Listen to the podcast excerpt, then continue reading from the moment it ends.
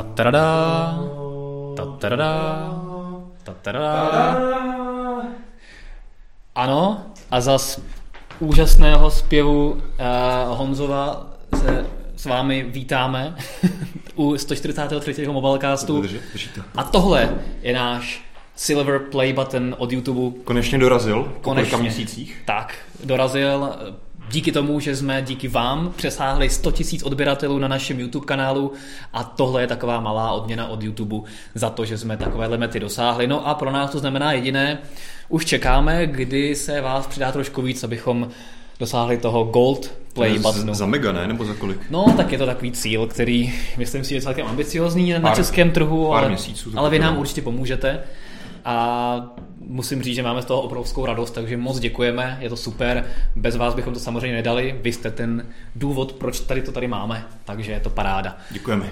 A pokud chcete udělat dobrou věc, tak rovnou, eh, kdo nás náhodou neodebírá, tak odeberte, odebírejte YouTube kanál mobilne.cz a mrkněte taky na YouTube kanál fdrive.cz, který je neméně super, jsou tam super videa.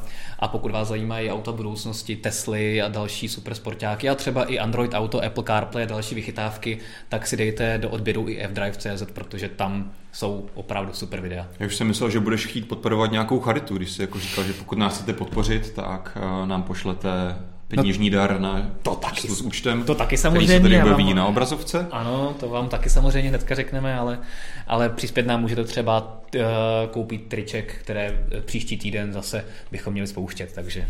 Super. Tak jo, tolik promo na začátek. Ještě jednou díky, díky patří hlavně vám za tenhle button. Někam pro ně najdeme pěkný místo v kanceláři, možná někde ve studiu v záběru. Nebo to můžeme takhle přibít na televizi. Jo, hřebíkem. No, no. Dobře, každopádně důvod, proč jste si nás naladili, je ten, že nad tím názvem nebo článkem bylo napsaný Mobilecast, takže doufám, že Právě proto nás teďka sledujete, jako vždy vysíláme živě, tentokrát trošku netradičně ve čtvrtek od půl druhé odpoledne. My jsme totiž chtěli vám sdělit ty novinky z CESu, co možná nemohli, nemohli jsme počkat do zítra, do tak. klasického času, takže dneska, dneska vysíláme. A jak to už Martin prozradil, On se byl dívat na věci hmm. a byl se dívat v Las Vegas na největším veletrhu spotřební elektroniky, který dnes vlastně vždycky vykopává ten každý rok, protože vždycky z kraje ledna na začátku. Takový dneska po televizi třeba. Takhle se vykopává. A tak trošku i určuje vlastně to směřování alespoň část někdy celého následujícího roku právě v té spotřební elektronice, do které se samozřejmě řadí spoustu věcí, které zajímají, zajímají i nás na mobilnetu, tel, mobilní telefony, počítače, různé další mobilní vychytávky, virtuální reality, mm-hmm. ale samozřejmě tam nekonečně televizí, aut už posledních pár let tak. a neskutečných možných dalších gadgetů, dronů a chytrých domácností, Přesně kterým tak. se hodně věnujeme na fzone.cz, další server, který si můžete třeba dát do RSS nebo do odběru na Facebooku, Twitteru a tak. No, to jen tak na okraj. Mm-hmm. Takže těch věcí tam je opravdu hodně. Navštívilo to 200 tisíc lidí, je, je to ohromná akce, takže tam jsou prostě vidět ty trendy, kam to celé směřuje a tam se krásně dají vidět ty trendy, kam směřuje celá elektronika, celé to odvětví, že to není nějaký výsek, třeba jako Barcelona, což jsou skoro jenom mobily plus nějaké další přidružené věci, ale tady je prostě vidět, že výrobci ukazují úplně všechno, co umí. Protože Samsung na stánku má úplně všechno. Od pračky. ledničky, pračky přes mobily, televize až po eh, kokpit chytrého auta, autonomní řízení a spoustu dalších věcí, takže prostě tam je přesně vidět, kam se co směřuje mm. a jaká značka je silná v čem, což je super. Ale tanky tam neměli v Samsungu třeba? Tanky v Samsungu neměli, ani tanker tam neměli třeba, který vyrábí tankery, tak eh, ten se na stánek nevešel, i když okay. Samsung měl velký stánek. Ale třeba do LGčka se vešel Canyon. Canyon? Canyon, no. Okay. Uh, LG tam teda jenom z televizí, ale LG tam udělalo takový virtuální kanion, že mělo takové zahnuté televize aha, aha. a udělalo z nich takový tunel a promítalo na nich Antilope Canyon z USA, takže hmm. si měl pocit, že když si tam procházel, takže jdeš tím kanionem. A no, já jsem to v tom kanionu byl i naživo a moc to teda jako ne, ne. neblížilo tomu zážitku, ale budíš. Ještě mají LG na čem pracovat a třeba příští rok. Ale bylo to hezký, to jako jo. Dobře, uh, já se přiznám, že nemáme nějaký přesný scénář, ale vezmeme to tak nějak asi hlavně podle tebe, Martine, co tě nejvíc zaujalo. Možná můžeme začít asi těmi tématy nám nejbližšími, to znamená pár mobilních uh, novinek tam přece jenom představeno bylo nebo bylo k vidění. Mm-hmm. Uh, ty jsi tady teďka pěkně dopsal to věc, která asi byla nejzajímavější pro nás a chtěl jsem jí tam taky zmínit a to je právě čtečka v displeji konečně na otisky tak, prstů. Tak, jo, to, to bylo přesně tak úplně zapadlý stánek v hale úplně někde vzadu, v podstatě se tam musel dobývat. To, to asi nebyl stánek Synaptic, Synaptixu hádám, ale asi toho Viva, nebo který telefon ano, to v sobě má? první telefon, co by to mělo mít v sobě, tak je Vivo, Aha. ani v podstatě se přiznám, že nevím, jak se jmenuje ten telefon, a stejně to bylo se všemi, co se tam přišli podívat hmm. na ten telefon, nikoho ten telefon nezajímal, když jako je to samozřejmě vyšší střední třída, hezky vybavená, ale všechny zajímalo jenom to jedno, a to je čtečka otisku prstu umístěná přímo v displeji. A jako jo, funguje to dobře, prostě není to tak rychle jako dnešní čtečky, které jsou uh, klasické v homebuttonu, ale prostě funguje to. Vypadá to dobře, je to intuitivní, máš tam obrázek, uh, ikonku tvého otisku prstu, hmm. přiložíš, odemkne se tak, jak bys čekal, že jo. to má fungovat. Tak že jsi to zkoušeli na vlastní otisky, nastavil jo, nastavil jsem si to a tam bylo právě vidět, že to, jak na, na začátku, když si registruješ ty otisky a takhle rychle přikládáš ten prst, aby se to zaregistrovalo, hmm. že jo, tak uh, tam to bylo o něco pomalejší, vždycky se musel přidržet, zaregistrovalo, přidržet, hmm. zaregistrovalo. Ono to je tím, že ono se v podstatě prosvicuje ta, a, nebo ten senzor vlastně na základě světla, které e, osvicuje ten OLED display, tak e, ten odraz vlastně vnímá a vlastně ta čtečka toho tisku prostě kouká skrze OLED display, proto to nemůže fungovat třeba u IPS-kového displeje nebo u LCD-čkového hmm. obecně, protože ten potřebuje zadní podsvícení, takže výrobci, kteří mají OLED panel, tak to používat můžou, což ale s chodou okolností Apple na něj nedávno přešel. Hmm. Samsung Možná... taky používá.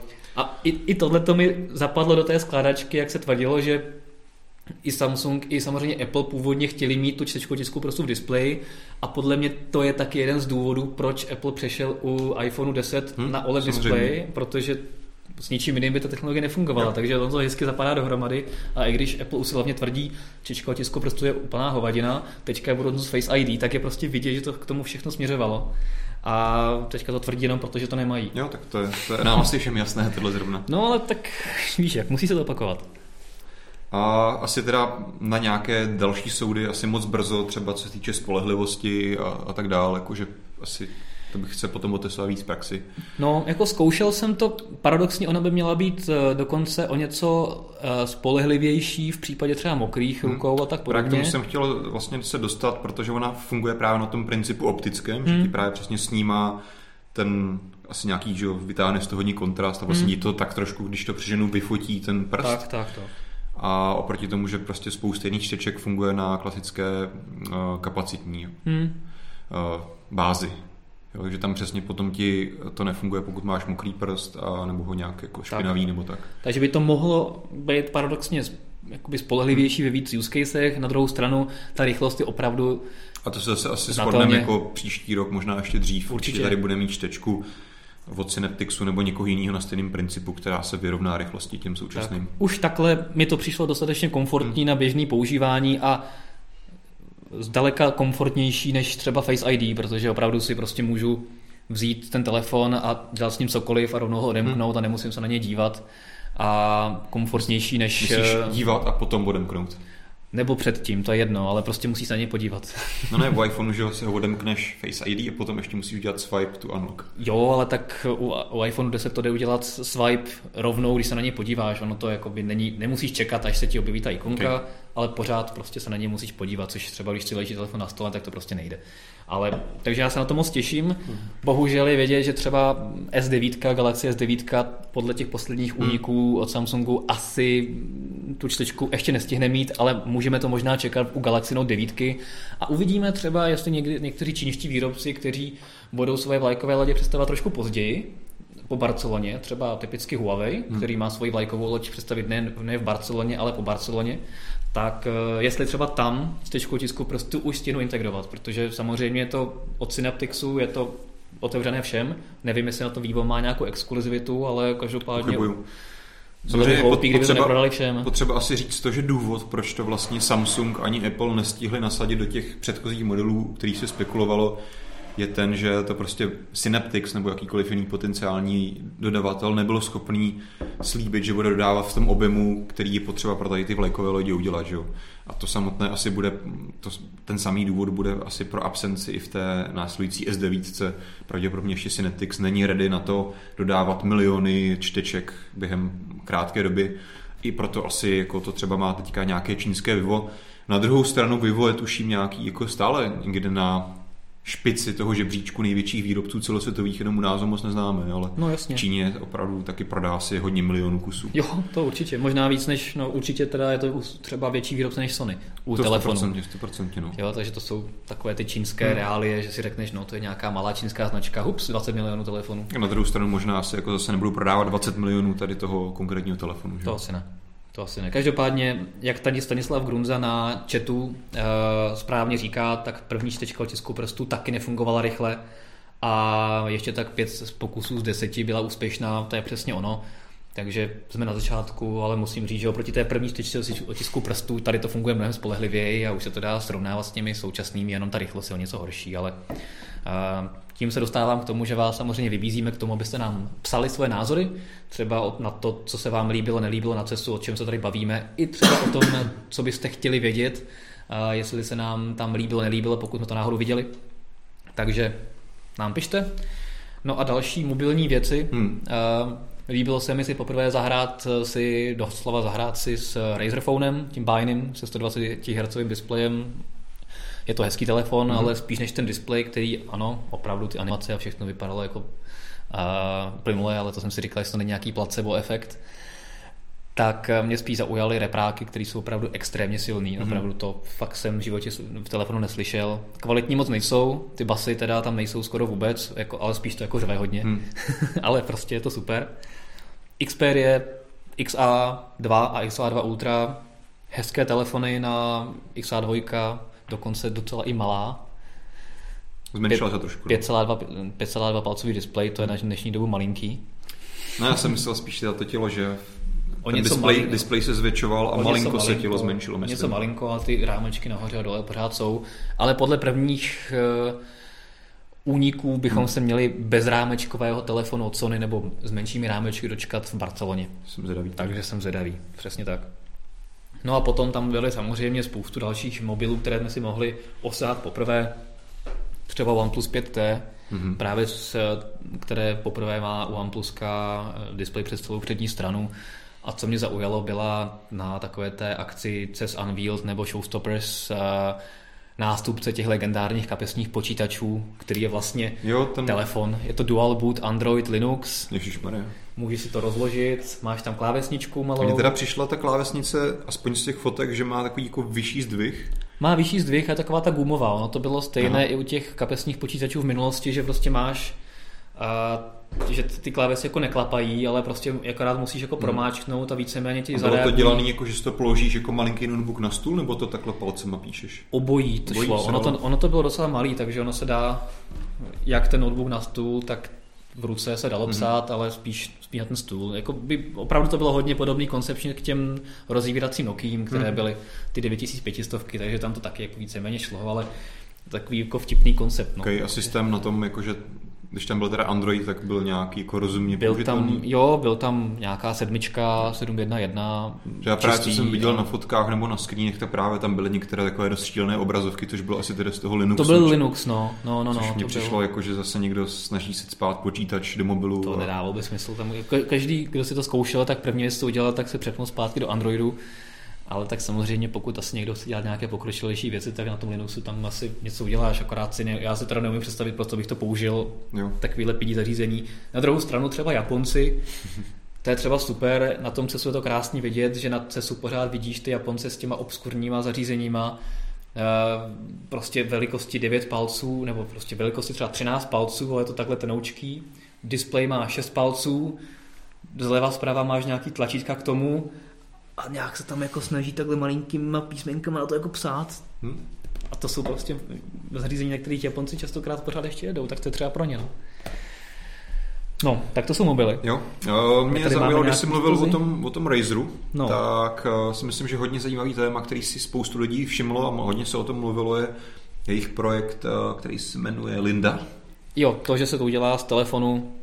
Počítač. Není to jakože vůbec že nová, nová, nový nápad, vlastně již my jsme na hodně veletrzích hodně let zpátky už přesně tady to od jiných výrobců ten koncept představovali, hmm. ať už to byla Motorola, Asus a tak dále, vždycky takové to, že máte mobil, strčíte ho do něčeho většího a máte prostě z toho rádoby notebook. Hmm. To udělal vlastně teďka i Razer, ale je potřeba říct, že to podle mě zatím dotáhl asi tak jako nejdál, nejlogičtěji využil třeba z toho samotného telefonu máš touchpad, což mi přijde jako dobrý nápad. To je dobrý, no. Díky těm tvým zmiňovaným eh, hlasitým reproduktorům nepotřebuješ mít další reproduktory v tom, v tom těle. No i když teda jako, jestli bych chtěl poslouchat eh, to, co leze z toho telefonu i z notebooku, to teda úplně nechci, ale, ale dobře, no. Jo, až je, co je potřeba říct, že vlastně ten, no to není notebook, je to vlastně takový, já jsem to přirovnal vlastně, když nevím, když koupíš iPad a koupíš si k němu stojánek s, s klávesnicí. To je de facto to samé, akorát teda k tomu máš jo, ten velký displej. Takže máš hmm. displej, klávesnici, baterku a pár portů, ale není v tom žádná, žádná, žádný čip navíc, žádný jako vyšší výkon nebo nic podobného. Hmm. Že celý prostě ten mozek toho je ten samotný telefon a jenom si ho prostě připojíš si k tomu klávesnici, připojíš si k tomu monitor v jednom a máš k tomu nějaký USB-C, navíc myslím USB-Ačko jedno a 3,5 mm jack. Každopádně teda moc tomu jako budoucnu nevěštím těmhle tím jako Pro, hybridům. Proto, proto je to taky jenom projekt, eh, který vlastně vždycky, podle mě Razer každý rok takhle ukáže nějakou crazy věc. Loni to byly nějaký takový nějaký notebook herní s vyklopným displejem. Jo, jo, jo.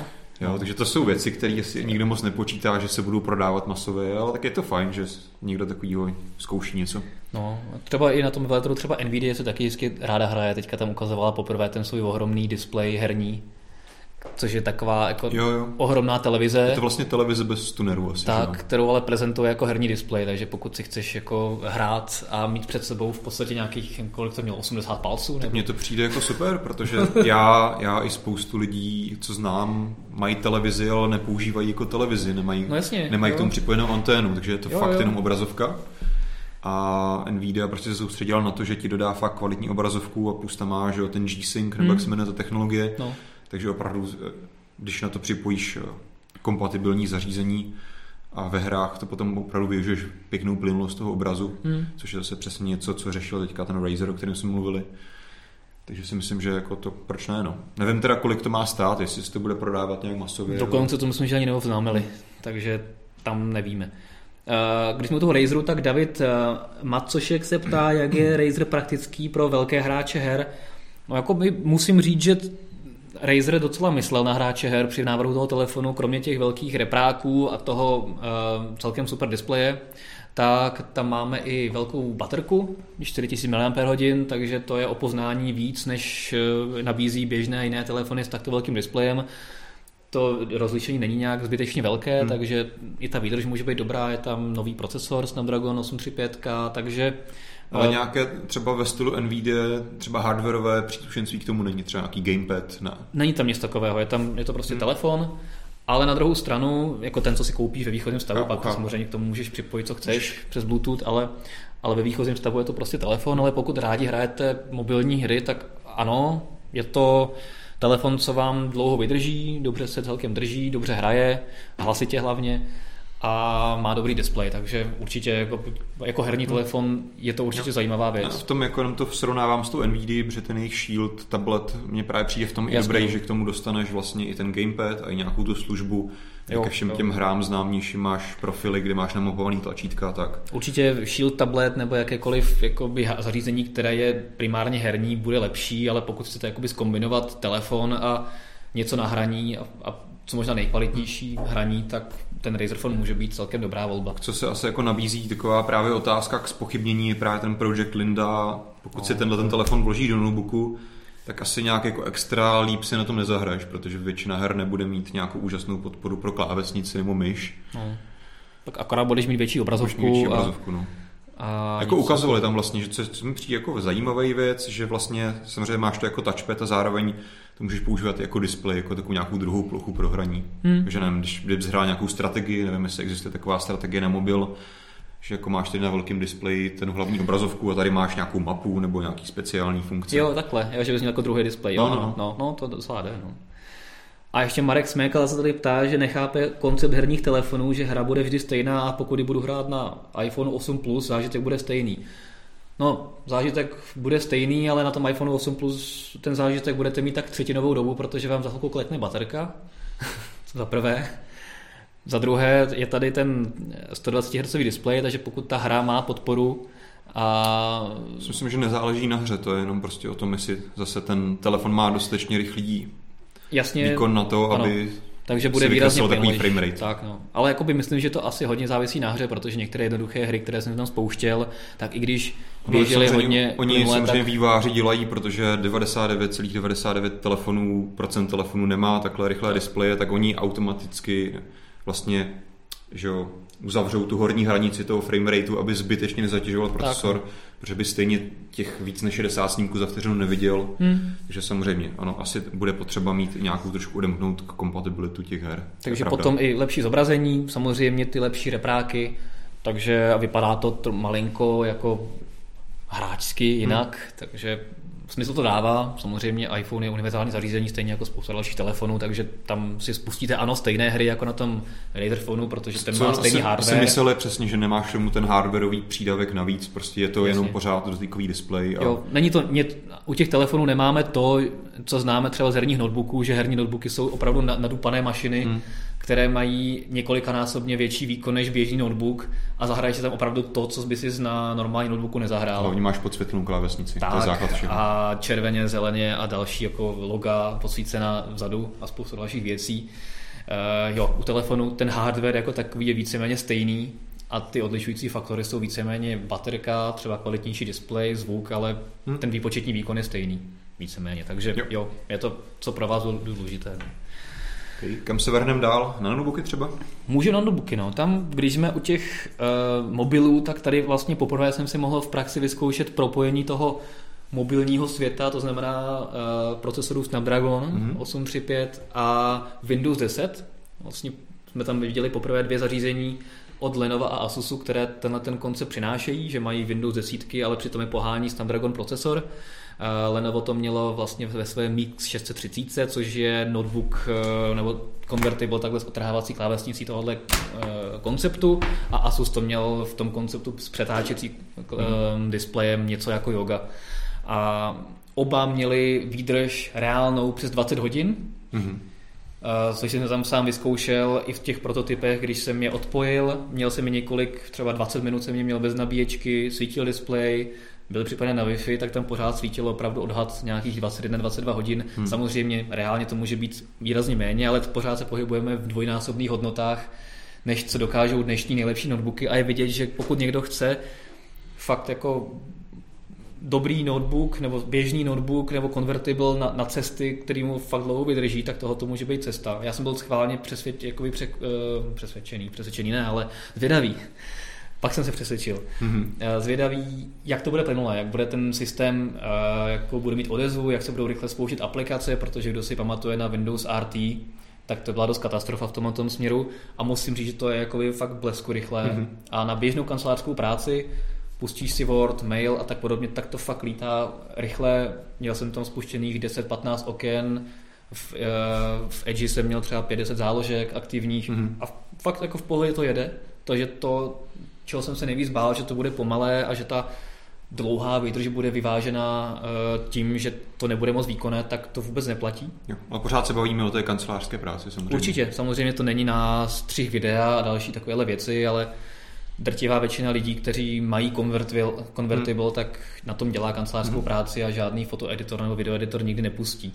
Plus uh, tam je teda asi potřeba říct, že ve výchozím stavu tam máš ty omezenější Windowsy, který teďka Windows S. Windows 10S, 10S, ale zdarma si můžeš odemknout na vyšší verzi. Hmm. To znamená, ve výchozím stavu tam budeš mít vlastně jenom ty moderní aplikace ze Storeu, tak. ale můžeš to odemknout a potom tam nainstaluješ třeba Photoshop, kdyby chtěl. Tak, přesně tak. Jo, takže je to třeba možnost, že pokud někomu to chceš dát, eh, kdo nevládne úplně IT znalostma hmm. a chceš ho víceméně jako chránit, aby si tam nestahoval nějaký divný hmm. věci z webu, tak mu tam necháš ty 10 SK a když na tom potřebuješ něco víc, tak to odemkneš, ale asi to nějak něk, ničemu nebrání. Každopádně mě to velice příjemně překvapilo a myslím si, že tohle může být i budoucnost právě takovýchhle konvertibilních zařízení, která častokrát právě kvůli tomu, že musí být tenká a snadno přenositelná, tak trpí tou vydrží baterie. Typicky tohleto hmm. vlastně musí být všechno narvané, všechna výpočetní technika, baterka je narvané v, tab- v tabletu, tím pádem to prostě nevydrží 20 hodin, ale 5, 6, hmm. což prostě není úplně ideální. Takže jo, za mě to bylo jako příjemné překvapení. No, tak na to se sám těším. A co mě třeba zaujalo osobně je mm, vlastně nová iterace Dell, Dellu XPS 13 hlavně. Ten se vlastně ještě o něco, to byl asi ten první z notebooků, který opravdu vykopli tu éru zmenšování rámečku konečných hmm. v notebookích. No vykopli, ale on nikdo moc nenásleduje. Jako. A přijde mi, že jo. Jo? No. Kdo má takhle displej bez rámečku? Ti teda z hlavy nevyjmenuju, jako určitě nemá tak extrémně malé rámečky jako Dell, to no, nemá, no. ne, ale proti tomu, co tady mám třeba já nebo ty, tak si myslím, že už dnešní ty Nej, nejsou to zdaleka všechny, bohužel, ale už jako se výdají notebooky jako s menšími rámečky. Jako jo, ale vždycky to je takový jako že to je někde na půl cesty, že opravdu tady to je fakt až do krajů jo, jo. a je to extrém a nikdo jiný, pokud vím, tak něco podobného neukázal. Takhle v, t- v téhle míře ne, no. Vlastně XPS 13 minulá generace měla 5 mm rámeček, mm. tohle má už jenom 4. Je to fakt jako úžasná, úžasná věc a v podstatě se podařilo narvat 13-palcový notebook do čela 11-palcového. To už bylo i předtím. No, Aspoň tak to oni prodávali. Teď je ještě trošičku menší. Ještě menší Bohužel se s tím zmenšila i kapacita baterie, hmm? takže tomu nějaké 2-3 hodinky ubyly na výdrži, ale pořád je to nějakých na standardních 13 hodin nebo taková nějaká hodnota. No, teoretická. Ta teoretická samozřejmě. A co je fajn, a to se mi na tom líbí asi nejvíc, což samozřejmě zatím slib, musí se ověřit v praxi, je, že Dell hodně zapracoval na mechanismu chlazení. Mm-hmm a víceméně u většiny tady těch jako přenosných notebooků, ultrabooků, tak máš tam ty že low power procesory a dost často právě díky tomu nepříliš efektivnímu chlazení, pokud při nějaké delší konstantní výdrži se ten procesor musí podtaktovávat, aby se dokázal uchladit. Mm-hmm. Takže jakoby ten dlouhodobý výkon na něco složitějšího tam nebývá tak vysoký, protože se ten procesor podtaktovává. A Dell právě slibuje, že vyřešil to chlazení tak dobře, že opravdu budou moci jít do toho do toho turbo režimu, do toho přetaktovaného uh, taktu uh, vlastně dlouhodobě. Mm-hmm. Jo, takže u normální třeba u mýho notebooku, což on je proti tomu jako hodně obrovská kráva velká, že jo? ale když bych prostě já na něm, nevím, hodinu hrál hru, tak se mi po 10-15 minutách, že se moc zahřeje, tak se ten procesor vlastně podtaktuje. Neboli nebude se přetaktovávat na tak vysoké frekvenci. Mm-hmm. Což by u Dellu údajně se nemělo dít. Ale samozřejmě to se, to, to se uvidí. Ověříme testem třeba. no, potom tam byl třeba nejtenčí notebook na světě, po 10 mm. mm od Aceru, což byla neskutečná žiletka. Už jako potom si zase si říkám, jestli nepřišla ta doba, kdy před několika lety se předháněli výrobci, kdo udělal nejtenčí telefon, tak teďka mm. se budou předhánět výrobci, kdo udělal nejtenčí notebook. Ale ne, nepřijde mi to úplně praktická věc, jako placka. Vtipný je opravdu se podívat na ta čísla. Spoustu lidí má třeba MacBook Air, který jako zahájil tu, notebook, tu éru těch tenkých notebooků tak eh, spojený pořád s tím ultratenkým pojmem a tenhle ten model od Aceru je ještě poloviční. Pas, prostě ne, opravdu to je jako fakt... ten původní starý Air je proti čemu ne, já beru, dneska... já beru oproti tomu nejnovějšímu Aktuální. Airu, Aha. to znamená nějaký dva roky starý. Hmm. Ano, ten nejstarší to je tlustěch v dnešních uh, měřících, ale oproti tomu poslednímu hmm. Airu z roku 2015, od té doby ta konstrukce pořád je stejná, tak je pořád o polovinu tenčí hmm a je mnohem tenčí než třeba i MacBook. Jako MacBook jako MacBook. Ten MacBook, MacBook, mm-hmm. ne MacBook, MacBook jako MacBook. MacBook. Tak, okay. tak, tak MacBook. Takže, a takže ten rozdíl tam je fakt jako velký. Hmm. Nějaký 3-4 mm, to prostě nechápu. No a co jsou potom zajímavosti, které určitě musím zmínit, tak jsou trendy ohledně chytré domácnosti. To je jakoby, nebo ohledně Google, hmm. Google a to, jak celý ten veletrh eh, ovládl Ostatně to si můžete podívat i na, na mobilne.cz, psal jsem o tom článku. Ve všem článek. byl Google Asistent a Alexa. Je to tak? Minulý rok všude byla Alexa, mm-hmm. až jsem se divil, jak ohromnou akci eh, Amazon připravil, marketing měl neskutečně připravený a eh, výrobci vpravo vlevo představovali nové novinky s eh, Alexou. Tak teďka to bylo přesně naopak. Celý veletrh opanoval Google, který byl úplně všude. A na druhou stranu jako Alexa taky byla Byla, ale jako ano, byla v těch výrobcích, mm-hmm. ale všude byl Google. Google měl tu prezenci tam. Google prvnou. byl právě nejenom, že měl stánek poprvé, mm-hmm. vlastně poprvé měl vlastní obrovský stánek na Uh, přímo na výstavišti a kde představoval jenom uh, v podstatě Google Home nebo Google Assistant, mm. nic jiného. V podstatě všechno to, všechny své výrobky a služby prezentoval v propojení s tím asistentem, mm.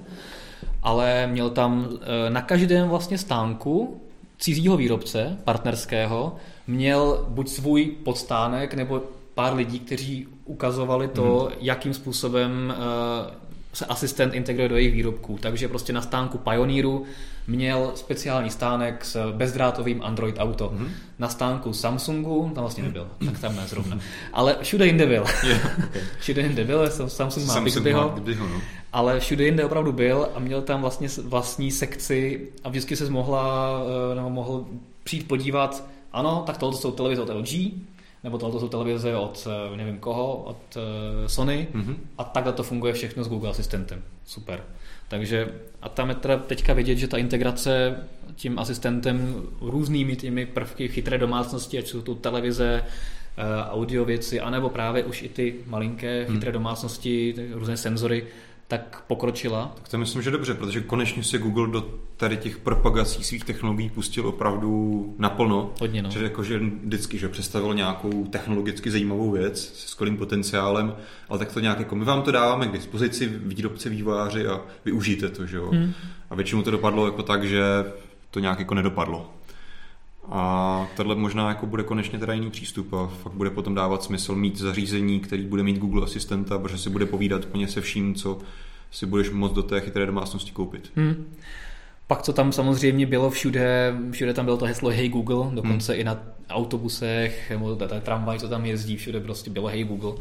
Takže to bylo opravdu velké. A co se mi líbilo, tak byl vlastně konkurence pro Amazon Echo, hmm. to znamená v podstatě Google Home s obrazovkou. Lenovo tam ukazovalo. Lenovo Smart Display tak. nebo JBL Link View Smart Display. Tak, tak, tak. uh, a dělá to to, co bys čekal, hmm. a rozšiřuje tu, tu funkcionalitu, že to, co ti to říká, tak i vidíš a zároveň samozřejmě to může pouštět videa, mít tam videokonferenci z Google Duo a spoustu dalších věcí, ukazovat ti to mapy, ukazovat ti to svoje schůzky a působí to jako takový rodinný hub, Podívejte se taky na článek, já jsem tam taky dával video, jsem docela dlouhé video s tím, jakým způsobem s tím interagovat s tím asistentem právě přes eh, tenhle ten nový Lenovo Smart Display, který, na kterém běží nová verze Androidu, speciální verze Androidu Android Things, což je taky něco trochu nového pro, pro uživatele v, v tomto segmentu, no a funguje to dobře. Mm-hmm. Jo, jakože, bohužel teda to přijde až někdy v půlce roku, ještě na to mají nějakou práci. Co no, vlastně podobný princip, že to skáču, je i vlastně u klasických těch Google Home zařízení, protože už oni myslím, že na I.O. představovali tu ideu, že uh, když máš doma že, televizi, která buď má Chromecast nebo přímo jakože Android, Android TV, tak přesně jako se zeptáš toho Google Home repráčku, jaký bude dneska počasí hmm. a řekne třeba ukaž mi to na televizi, teďka nevím, jak jsou přesně ty use casey, ale že tam je přesně to propojení toho repráčku a té televize. No to ještě není, ale. To právě, že no. ještě je to jenom představený, ale ještě to není uvedený v praxi. A tohle si myslím, že je velice podobný princip, jenom to budeš mít fakt v jednom zařízení. Hmm. Ptal jsem se i vývojářů a naštěstí tam teda eh, plánují i integraci komunikačních e, aplikací třetích stran, mm-hmm. takže tam nebude jenom Google Duo, které nikdo nepoužívá. Trošku se ale obávám, aby to neskončilo stejně jako Android Auto, kde pořád slibují, že hmm. tam pustí navigace třetích stran a další aplikace třetích stran a pořád tam nic jako není. A pořád to odkládají, odkládají, protože tam nechci mít, nechtějí mít konkurenci svým mapám. A argumentují tím, že tam přece pustili Waze, ale tak, že to je jejich společnost, tak to moc dobrý argument není. Takže douf, trochu se obávám, že než se tam dočkáme nějakých, nevím, eh, messengerů, Skypeů, Telegramů a tak podobně, takže to asi bude chvilku trvat, ale bylo by to super. Co mi přišlo taky zajímavý, tak je, že to samozřejmě reaguje na určitý hlas. Stejně jako si můžeš v Google Home nastavit, že to bude reagovat na tvůj hlas, mm. tak tam, pokud si to spáruješ u tohle nebo Smart Display z více účty a ke každému přeřadíš určitý hlas, tak pokud na to uh, promluví někdo jiný v domácnosti, tak mu to ukáže jeho program, jeho kalendář, jeho samozřejmě veškeré eh, informace a věci. Takže mi to přijde jako celkem užitečná věcička do domácnosti, takže uvidíme, kde se to opravdu dočkáme v Česku asi nikdy brzo, nějak hmm. brzo, protože u nás je to navázané na angličtinu. češtinou nikdo z těch asistentů nevládne, ani Bixby, ani Google Assistant, ani Cortana, ani Siri.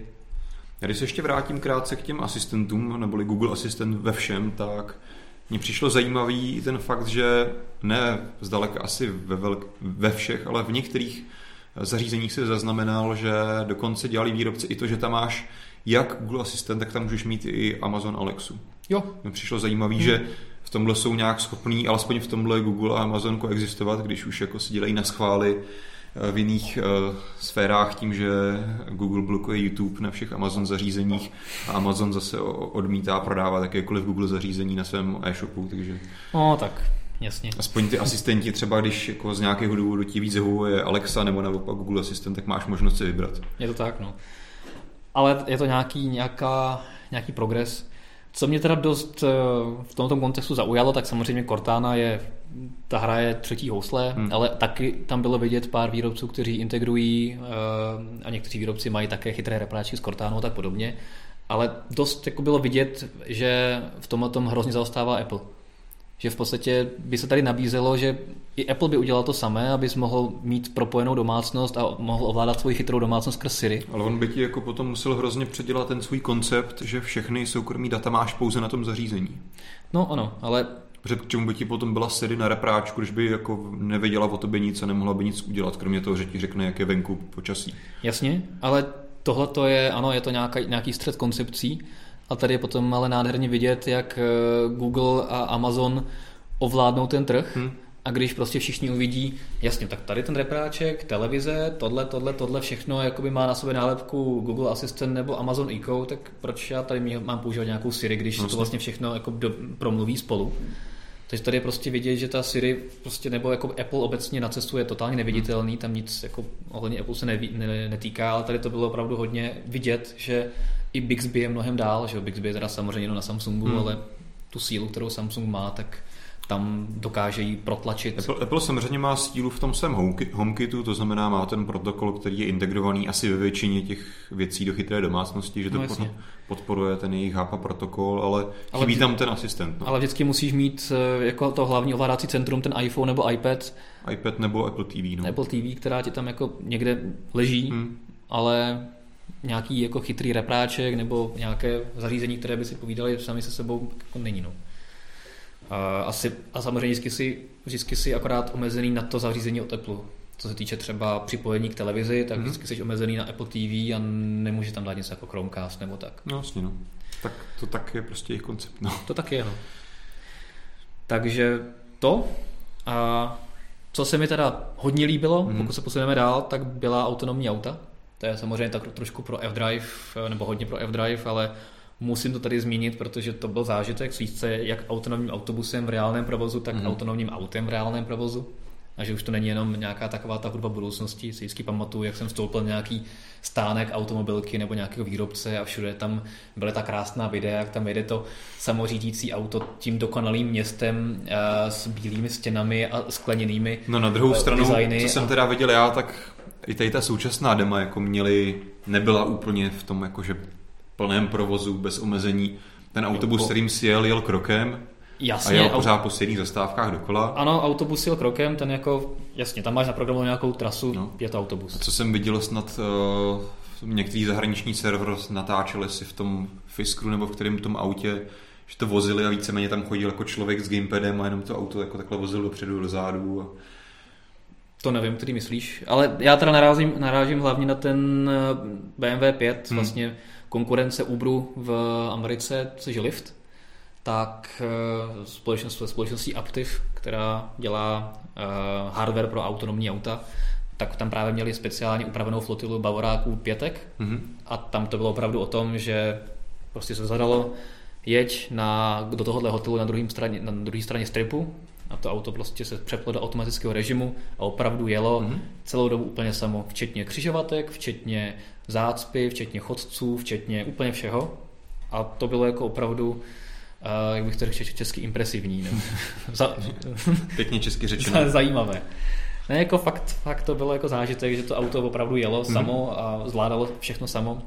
měli tam nějaké určité problémy v tom, že když auto zjistilo, že nějaká vedlejší ulice je zaspaná, tak se rozhodlo zůstat na té, eh, na té hlavní, ale pak zjistilo, že moc jako neví jak dál, takže se jako vždycky otočilo, pak zase se otočilo a, a jezdilo asi kilometrový okruh pořád, jo. asi třikrát dokola, pak to teda převzal ten lidský že, řidič. Že ten autopilot byl OK, ale měl špatnou navigaci. No, nějak tam došlo k něčemu špatně, ale, ale bylo to fakt jako zajímavý. No. Tak jako na druhou stranu víme, že ať už Google a všichni ostatní pionýři tohoto oboru už jako auta, která jezdí v reálném provozu, fungují léta. Hmm. Samozřejmě pořád čekáme na to, kdy to opravdu bude dostupné pro nás zákazníky a budeš tím moc jezdit někde jinde, než v těch pár státech v Americe, kde proto mají výjimku. To je pravda. Tak tohle je asi takový ten ano, první krok, kdy opravdu je to na tom veletrhu pro spotřební elektroniku, pro běžné lidi. A... Tady to bylo jako trošku jiné v tom, že všechny ty uh, Google auta a tak podobně, ty testovací auta vždycky mají nějaký stožár hmm. na střeše a jsou odklopené senzory. U toho Bavoráku pětky to bylo opravdu krásně zakomponované do, do auta a v podstatě až na pár jakoby průhledů lidarů si nevěděli, že to auto je něčím jiné, no, což mi právě přijde dobré. Všechny ty ostatní auta, která tam byla představena, jako ten Byton a tak, tak kterým no. se asi dostaneme, tak vlastně všichni mají ten koncept, že tam mají ten hardware pro tu autonomní řízení, nebo to je level 4, nebo ten nejvyšší 5? No 5 ne, ale 4 no. 5 ale, je... ale budou to spouštět s tím nižším, protože ještě že se bude vyvíjet software, legislativa tak. Tak no. V podstatě všechny auta mají hardware pro level 4, mm. ale je level 3 znamená, že tam musíš mít pořád řidiče, který je připravený kdykoliv zasáhnout, když by něco bylo špatně.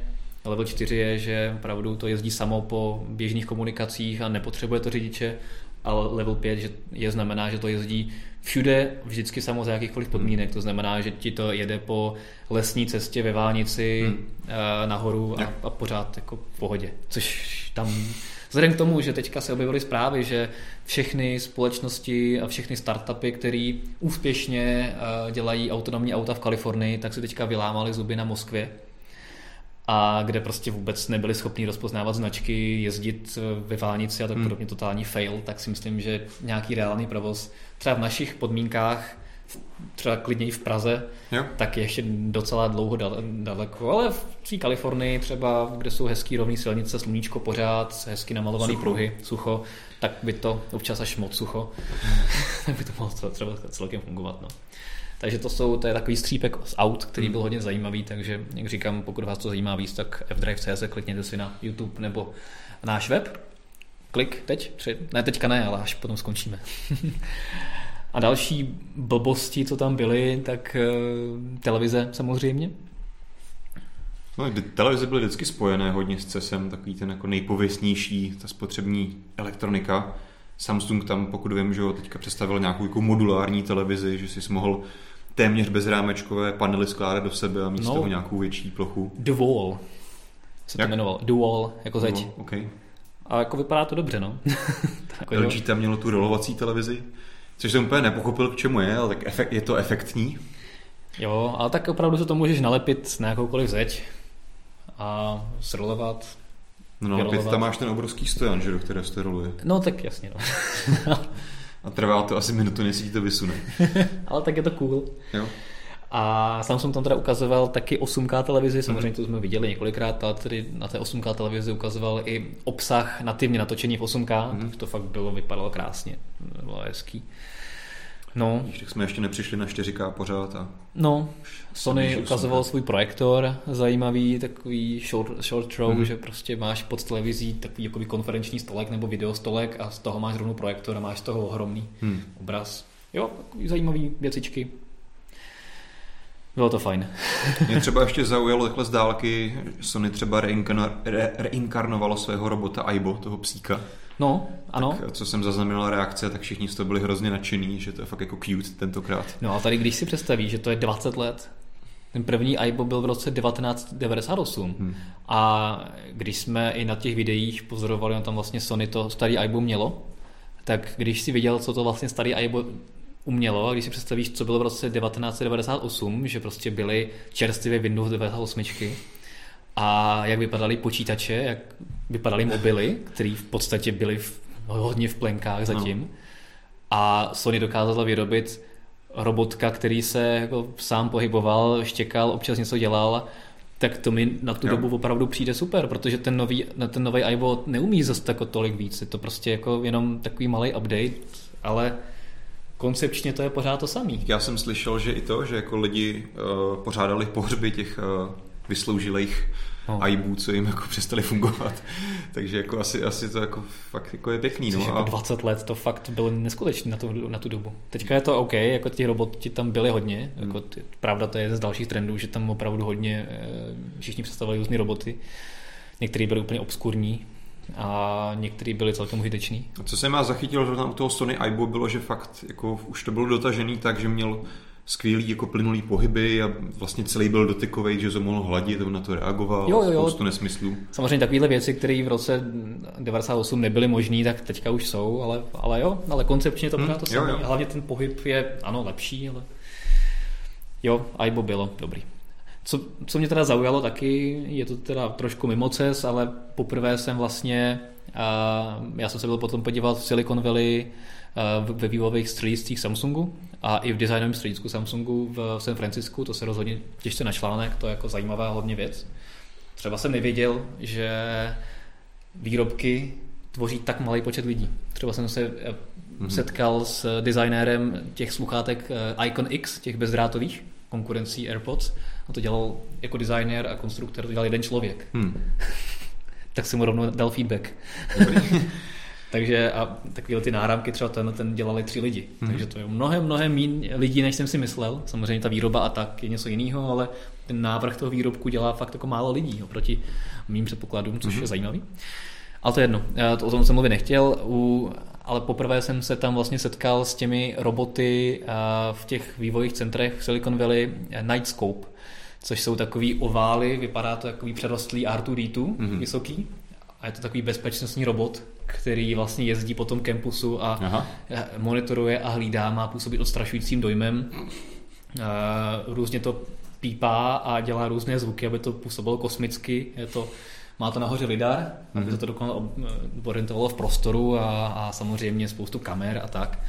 No a občas teda jsou takové vtipné fotky, jak to třeba omylem spadne do řeky nebo teďka byla kauza před pár měsícema, že to v nějakém obchodním centru přijalo dítě a tak, ale ale, ale jako, jo, tak super robot. bylo to zajímavé to vidět v reálu, že prostě se mu tomu postavíš do cesty, on si při tebe stoupne, řekne hello. Pak to dělá různý zvuky, obejde tě to a tak. Hmm. Takže ten, ta doba těch robotů přichází. Mohl jsem si vyzkoušet taky, taky speciálního robota na letišti uh, od LG, který, který mu řekneš, kde máš gate a kam máš jít a on tě, on tě tam dovede a ještě ti ukáže na displeji nějaký jako informace o tvém přestupu a tak. Tak chudáci teďka ty státy, že, který uměle snižují nezaměstnanost, že všude staví uh, lidi, kteří mají problém najít zaměstnání, aby ti přesně tohle plnili. Hmm, tak teďka. Tak, když stojí z cedulí oko zjebeš tam, tak teďka budeš mít roboty, no. No tak víš, jak je ta teďka v Americe máš tu politiku imigrace trošku jinou, takže ty roboti asi budou potřeba. To je pravda. Takže to byla taky taková zajímavá věc, že tam roboti byli ve velkém. Jo. Ještě něco, co bys takhle vypíchl, co bylo signifikantní proces? No, myslím, že jsme toho projeli docela hodně. Jo, já jenom se Signifikantní, no, asi, asi celkové to propojování elektroniky, musím jakoby to říct, trendu, tak opravdu ten trend hmm. je viditelný v těch předchozích letech. Bylo fakt vidět, že, že to bylo hodně fragmentované, že se prostě vyráběly televize, měli svůj systém, měl si prostě systém na nějakých audio věcech, první chytrá domácnost, vždycky fungovala jenom s nějakou aplikací toho, toho výrobce. Bylo to všechno takový roztříštěný a teďka je vidět, že postupně výrobci pochopili, že aby to všechno uspělo, tak se musí propojovat, musí se dohodnout, aby si to spolu povídalo a to teďka právě nastává ta doba. Ale furt se ještě podle mě až moc firm třeba z mýho pohledu snaží dělat vlastní hlasové asistenty. Určitě, určitě. Je třeba konkrétně některé automobilky se rozhodly integrovat Alexu, Mercedes eh, třeba ukazoval svoje nové eh, Mercedes-Benz User Interface eh, na cestu právě, který bude v novém Ačku. Právě jsem zaznamenal, Mercedes teda má vlastní asistent. A ten má vlastní. To, je, takže je vlastní, ten má vlastní na Alexe. A ne, není naposlý na Alexe, má vlastní a aktivuje ho Hey Mercedes. Hmm. Takže jo, to mi přijde třeba zbytečný. Ukázkový příklad ten Bixby tam jako opakovaně říkají, že proč dělají vlastního asistenta je, že nad tím mají kontrolu a můžou tím dělat věci, které jim ten univerzální asistent nedovoluje. Což Ze stejného je... důvodu mají ty Zen. Na kolika no. telefonech ho máme? No na telefonech ne, ale na hodinkách a na, na rámcích jakoby jo. A tam to dává smysl, protože tam, ta výdrž je jinde. že tam, tam se dostane. Ale, ale Bixby potom není ani v chytrých hodinkách v nějakých sluchátkách a tak, takže tam je to prostě škoda. Hmm. Takže jo, pořád jsou výrobci, kteří mají vlastní asistenty a bohužel pořád přibývají noví a noví. Hmm. Uh, a oni stupně vymřou. Ale je vidět alespoň začátky toho trendu opravdu, že se výrobci začínají domlouvat jo, a díky, díky Google, díky Amazonu a díky těm otevřeným standardům se prostě v podstatě dá hezky mluvit o tom, že ta spolupráce začíná. Mm-hmm. Takže to je taková dobrá message z toho CESu. Jo, že tím bychom charakterizovali CES, že si všichni tak trošku začínají propojovat čím dál tím víc. Jo. Všechno spojuje samozřejmě ten hlasový asistent, umělá inteligence ve všem asi, co, co tam bylo vidět skoro. No, jo. Tak. Spoustu společností jde do, do, do aut autonomních, mm. ty, co předtím to nedělali vůbec. Samsung představil svůj, svůj vizi autonomního auta, svůj kokpit a další věci, takže tam je to, co propojuje a samozřejmě auta budou tou součástí té chytré domácnosti nebo toho chytrého ekosystému, takže řekneš Google asistentovi, zatop mi, nebo rozmraz mi okýnko. A... Tak, tak, tak. No a my se postupně začínáme připravovat na Barcelonu, hmm. na MVCčko. Ta bude docela velká, nám se to představí. Jsi zmínil to Sony? Sony tam Koukal bude jsem, určitě. že nám dorazila pozvánka už nějaká. Ano. Galaxy S9 tam bude, hmm. že jo, hmm. nový, no, asi, nebo co jiného by tam ukázali na, na, v Barceloně, takže to tam bude určitě bude nová Nokia, lajková, hmm. Nokia 9. Takže opravdu těch věcí to tam, bude, bude, tam, to bude, tam to bude výživné. No. Tam si myslím, že, že se představí spoustu věcí, na které čekáme. LG teda myslím si, že ne, prý, že tam představí až eh, ten nový telefon až po Barceloně. Hmm. Nějak se teďka podle posledních informací... To... A G5, G6 tam byla vždycky v Barceloně. Jo, jo, ale prý se nechává teďka, nechává teďka trošku odstup a představí to až později. Je fakt, že taková ta jejich hlavní nemesis Samsung, pokud tam teda bude Samsung, tak zase LG asi si teda vybere jiný termín. No, no. Vždycky v předchozí leta to bylo naopak. Možná bychom tam měli vidět nové, nové BlackBerry, možná nové HTC, hmm. takže...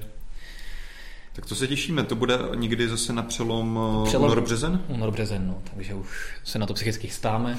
Tady Michal Schreier se na to psychicky chystá, cvičí, cvičí nohy, protože nachodí spoustu kilometrů. Kutilo Řeně teďka ještě poslal dotaz eh, na telefony s projektem jako Movie Phone.